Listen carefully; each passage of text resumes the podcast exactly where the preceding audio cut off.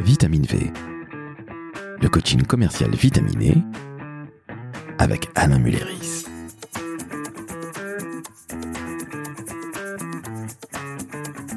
Salut Alain, Laurent, bonjour. comment ça va? Très bien, comme d'habitude. je, je- je suis embêté. Je te la fais courte. Ça fait deux mois que je prospecte une très très belle entreprise. J'ai un très très bon dirigeant, une dirigeante en l'occurrence. Je lui fais proposition sur proposition. Ça ne close pas, tu t'en doutes bien. Je ne sais pas quoi faire. Je, je suis euh, à deux doigts de, de laisser tomber. Euh, je me demande si c'est pas un problème tout simplement de qualification. Est-ce que tu aurais des, des conseils à me donner par rapport à ça? Parce que là, je suis un peu perdu, je me décourage, je ne te le cache pas. Bah, évidemment, oui, tu es face au bon interlocuteur. J'ai des conseils à te donner sur la qualification, mais je suis pas le seul à te donner des conseils sur la qualification. C'est-à-dire? C'est-à-dire qu'on a un invité. On a, pour cet épisode, Sonny Paris. Sonny Paris, tu veux dire la rockstar du No CRM Absolument, le dirigeant de nos CRM. et surtout le dirigeant de You Don't Need a CRM. Exactement. Bonjour Alain, Salut. bonjour Laurent. Salut Sonny. Bonjour Sonny. Alors Sonny, tu as vu, je galère. Finalement, euh, est-ce que c'est un vrai problème de closing ou est-ce que c'est pas tout simplement un problème de qualification comme je disais à Alain? Ah bah, t'as tout à fait raison. C'est probablement un problème euh, de qualification et c'est quelque chose qu'on observe très souvent. C'est des gens pensent avoir un problème de closing à la conclusion de leurs affaires, alors que le problème est clairement euh, en amont sur est-ce que je dois travailler avec cette personne, quel est son problème et donc la qualification. Je partage entièrement cet avis. Je suis consulté régulièrement par des directeurs commerciaux qui m'appellent en me disant Monsieur Mulleris, j'aime beaucoup ce que vous faites sur LinkedIn ou autre et j'aimerais euh, que vous proposiez une formation sur la négo à mon équipe commerciale parce que quand je regarde le pipe, euh, quand je regarde euh, le CRM, on a plein d'offres, on a plein de propales, mais ça signe pas. Le taux de concrétisation est assez mauvais. Et en discutant avec ces directeurs commerciaux, je me rends compte en fait qu'ils savent tout à fait conclure des affaires. La seule chose, c'est qu'ils font des affaires qui ne sont absolument pas qualifiées, qui ne sont pas ciblées. Donc, le mal, il est avant, sachant que la vente, c'est un process. bah, Il y a une des phases qui probablement est, mal, euh, est mal faite, est mal effectuée, en tout cas n'est pas effectuée jusqu'au bout. Oui, je pense que en fait, la, problématique, c'est souvent que le commercial veut vendre. Et qu'avant de vendre, un commercial doit surtout commencer par écouter. Et donc comprendre la personne qu'il a en face de lui. Et en fait, la phase de qualification, elle doit servir à deux choses. Elle doit servir à identifier euh, la personne en face. Est-ce qu'il y a un projet Avec qui on discute?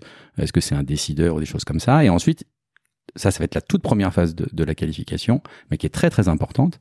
Et la deuxième phase, ça va être la phase de compréhension de la problématique de la personne avec qui on discute et aussi à quel endroit elle est dans cette euh, approche de la problématique, de sa compréhension euh, de la problématique. Et moi, je donne souvent un exemple par rapport à ça. C'est que je me suis retrouvé une fois à devoir faire. Normalement, donc on- chez nos CRM, on fait du logiciel en SaaS, on se déplace pas chez les chez les euh, chez les prospects. Bon, et puis il y a quelqu'un qui arrive à me convaincre d'aller faire une présentation, on va y voir son board de directeur, etc. Et en fait, à la fin, c'était le stagiaire. Et j'avais mal fait mon travail de Et qualification. voilà. Et voilà. Et ça, on l'a tous vécu. hein. En tout cas, en, en général, on l'a vécu une fois. Une fois, c'est Voilà. ça. Et ensuite, on apprend. On apprend justement à qualifier.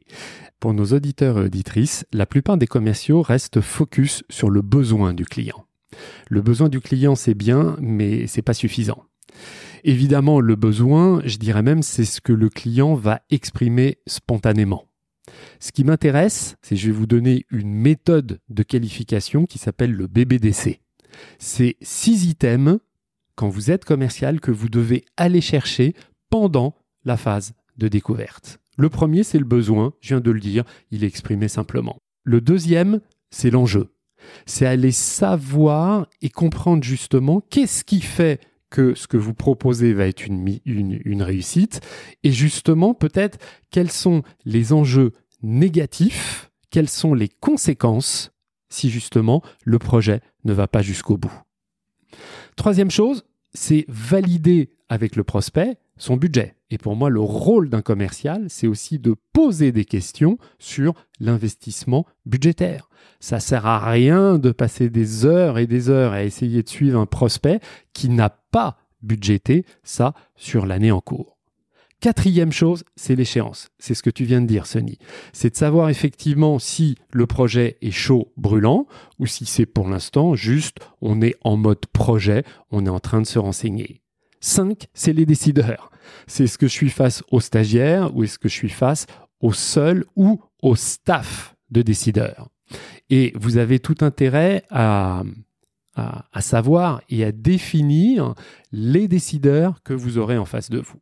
Le sixième item que j'aime beaucoup et que les commerciaux euh, ne creusent pas suffisamment, c'est quels sont les compétiteurs. En gros, on va avoir qui en face de nous. Voilà. Alors, attends, Alain. Mon métier de la communication et de la publicité, ce n'est que ça. Tu viens de mettre le doigt sur le dernier point. Qui sont les compétiteurs? On ne le sait jamais. Comment est-ce qu'on peut faire? Donne-nous un tip, s'il te plaît. Ben, en posant la question, c'est très simple. C'est ce que vient de dire Sony. C'est-à-dire que le rôle du commercial, c'est d'être dans l'écoute active. Pour être dans l'écoute active, il faut poser des bonnes questions. Et la plupart des commerciaux, enfin j'entends encore des commerciaux ou des dirigeants me dire, mais vous croyez pas, Monsieur Mulleris, que si je demande et si je pose la question, ça va donner l'idée à mon client d'aller consulter d'autres personnes? Franchement. À l'époque d'Internet, c'est quand même assez euh, étonnant. Non, mais je pense que tu as absolument raison sur tous les points euh, que tu décris. C'est vraiment euh, des choses qui sont importantes et que les commerciaux euh, oublient de faire. Ils vont trop vite vers, vers la partie vente, trop vite vers la partie argumentation. Et, alors par rapport à ça, moi je vais, je vais, je vais donner un outil qu'on utilise. On a créé un générateur de script d'appel pour pouvoir faire sa prospection. C'est un outil gratuit qui marche avec tous les CRM et on l'a mis en place chez nous à un moment donné quand on faisait nos appels. Et c'est vrai qu'il y avait une petite réticence même éventuellement au début de nos équipes de dire moi je vais dérouler un script. Alors c'est pas un script qu'on va faire de façon répétitive.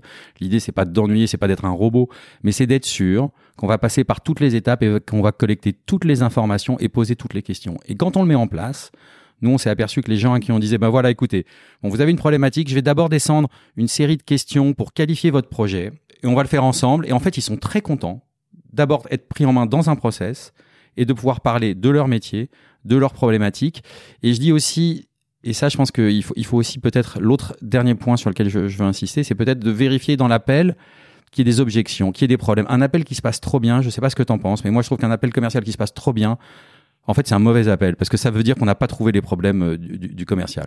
Je partage, je partage. Euh, pour moi, de toute façon, c'est positif d'entendre des objections puisque une objection, c'est un signal positif d'achat.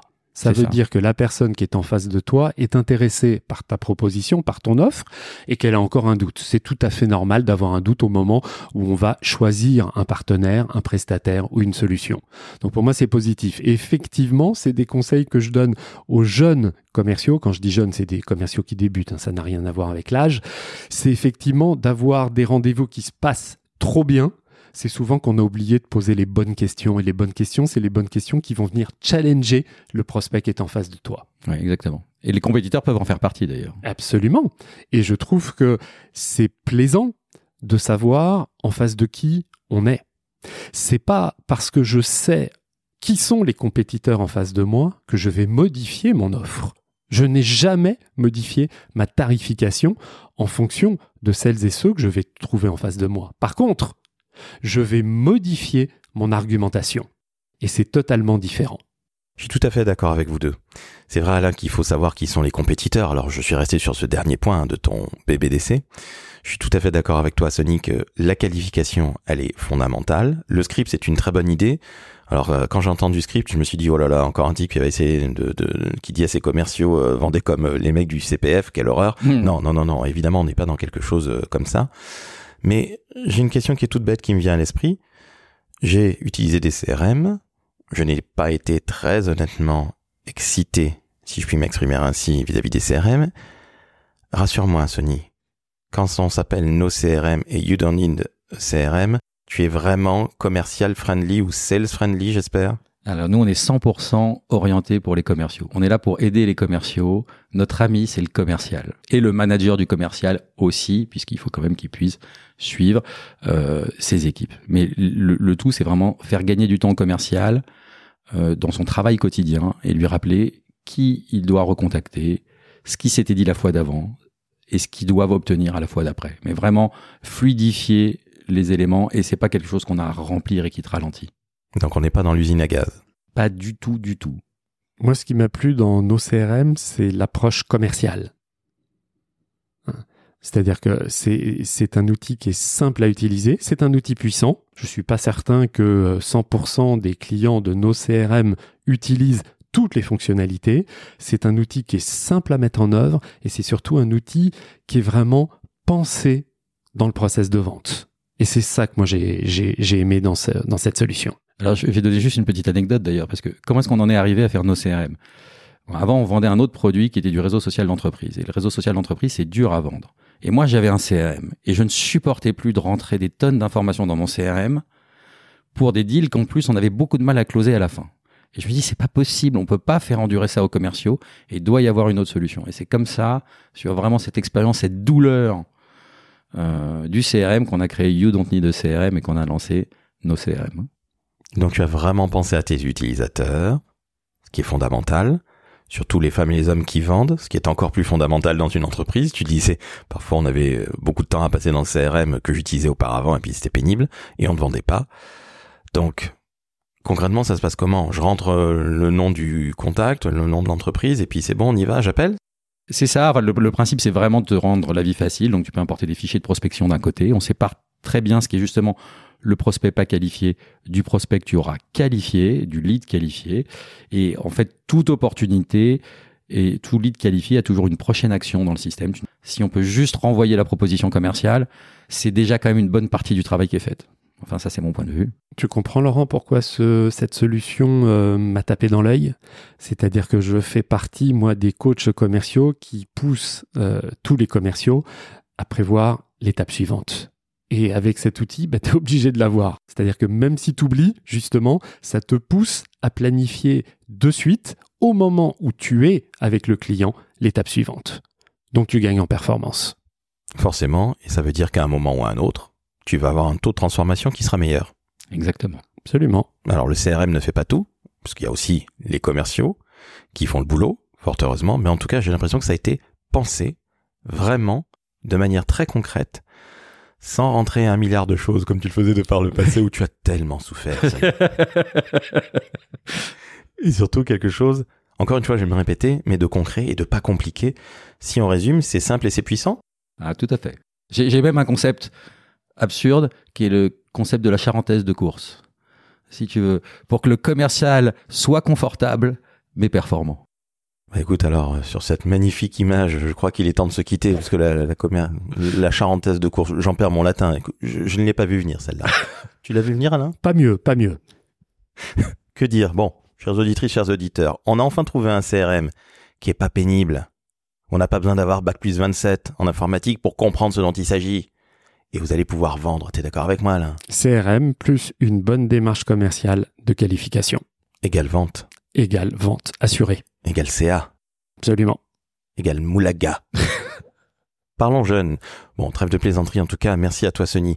Tu as parlé de ton CRM de manière sympathique, ludique, simple. Et vraiment, je tiens à te remercier parce que j'avais très très peur avant de faire cet épisode. Hein. Je me suis dit, oh là, on va avoir un mec un peu pénible. Et eh ben pas du tout. Merci beaucoup. Merci à vous deux. Merci Sony d'être venu. Cher Alain, quand on a un, homme aussi formidable que Sonny, Sonny Paris, déjà le mec il a un, prénom et un nom de rockstar, t'es d'accord avec moi? Bien sûr. Il crée enfin un CRM pour nous les commerciaux, pour que nous évitions de galérer à rentrer des tonnes et des tonnes de data qui ne serviront strictement à rien, comme à l'habitude. Eh bien qu'est-ce qu'on fait? Bah faut lui mettre le maximum, à savoir 5 étoiles. Sur Apple Podcast, sur Spotify, on laisse un petit commentaire en disant que Sonny est formidable.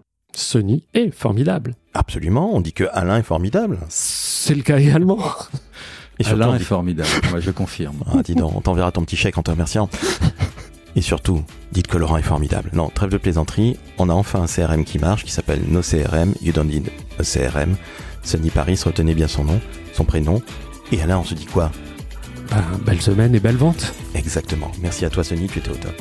Merci, à très bientôt. Merci messieurs. Ciao, ciao.